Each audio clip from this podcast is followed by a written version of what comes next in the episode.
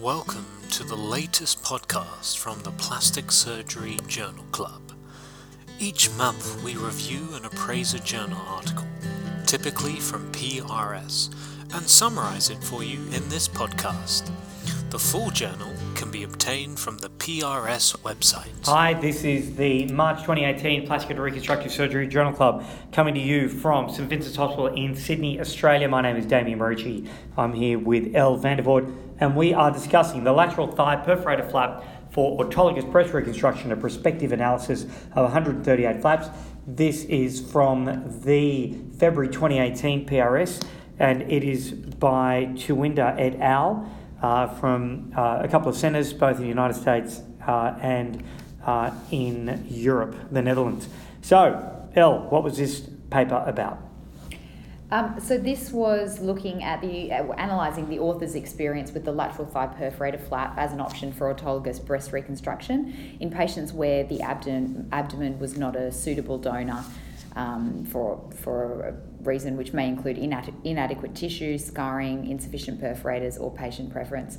It also um, aimed to present the surgical refinements that have been introduced in their practice since uh, it was first described. Or this flap was first described uh, for use in breast reconstruction by the same group in 2012.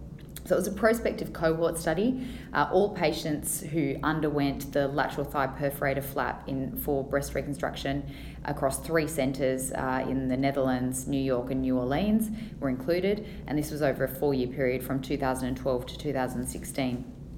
They had 138 flaps in 86 patients. The majority of those were performed in the Netherlands, 103 uh, flaps, and 35 across the two centres in the US. And they had a median follow up uh, of 12 months.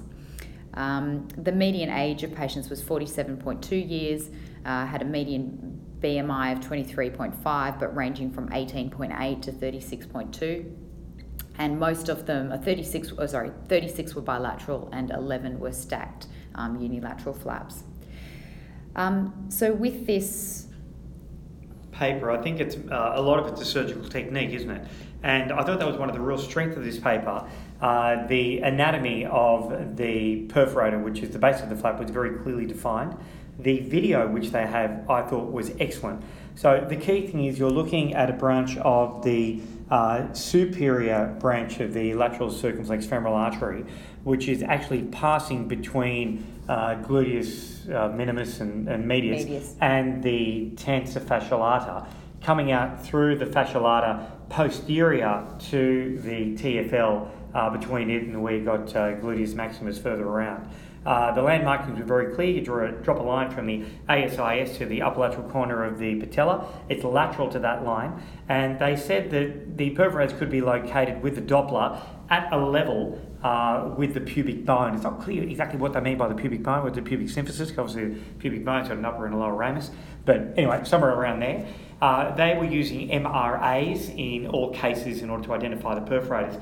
Uh, certainly here in Sydney, and I think in Australia generally, we tend to use CT angiograms, but I guess there's no reason why that particular imaging modality uh, couldn't be used to identify the perforator uh, with this flap. So, what did uh, so uh, they the this paper also spoke about a number of modifications to the originally um, described um, lateral thigh flap. So do you want to go through those, Elle? What were the modifications that, that this group were talking about in particular? Yeah, so the surgical refinements for were um, introduced for the group from the Netherlands, uh, only their flaps, not the ones from the US.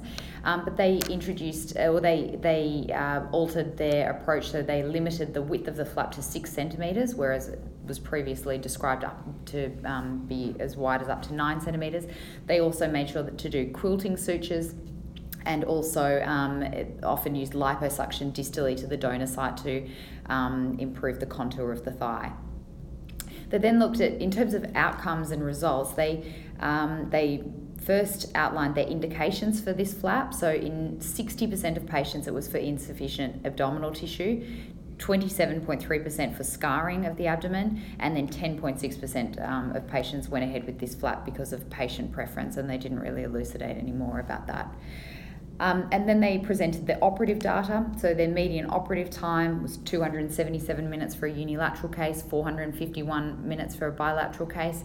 And I thought it was interesting, the median flap weight ranged from 175 uh, grams to 814 grams, quite high, but with a median flap weight of 348 grams. Um, they then looked at their complications broken up into recipient site complications and donor site complications. So overall, they had an 8% re exploration rate, very low flap loss and partial uh, flap loss rates, so 1.4 and 0.7% respectively, um, and 2.9% uh, fat necrosis. In terms of the donor site complications, overall in this group, um, they the rates were 14.5% for infection, 15 about 15% for seroma, and almost 16% for wound problems. But when you looked at the um, at the just the ne- the uh, cohort from the Netherlands and broke it up to into the ones that were before the surgical refinements to the donor site and those it, that were after the surgical refinements for the donor site, there was a, a very uh, marked reduction in the donor site um, complications in terms of infection, um, seroma, and wound problems. So, what were the conclusions of this paper?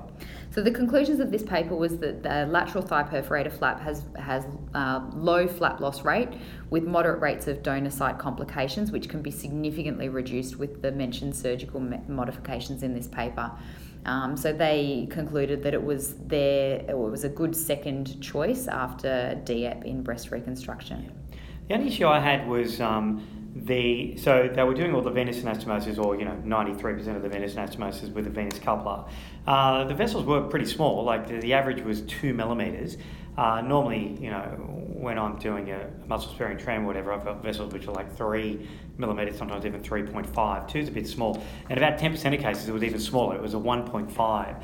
And using a venous coupler at 1.5, certainly there was a recent paper in Paris where they mentioned that the incidence of uh, venous thrombosis was significantly higher if you were below two millimeters. Um, so the, the vessels aren't that big, but I guess uh, the, the match would be good in many cases.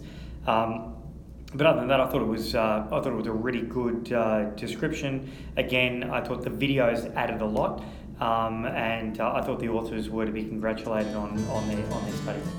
I agree. Thank you.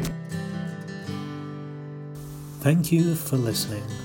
For more of our podcasts, head to soundcloud.com or subscribe to us on iTunes and search Plastic Surgery Journals.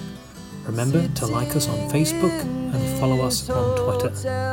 Thanks also to the PRS Journal team for their ongoing support.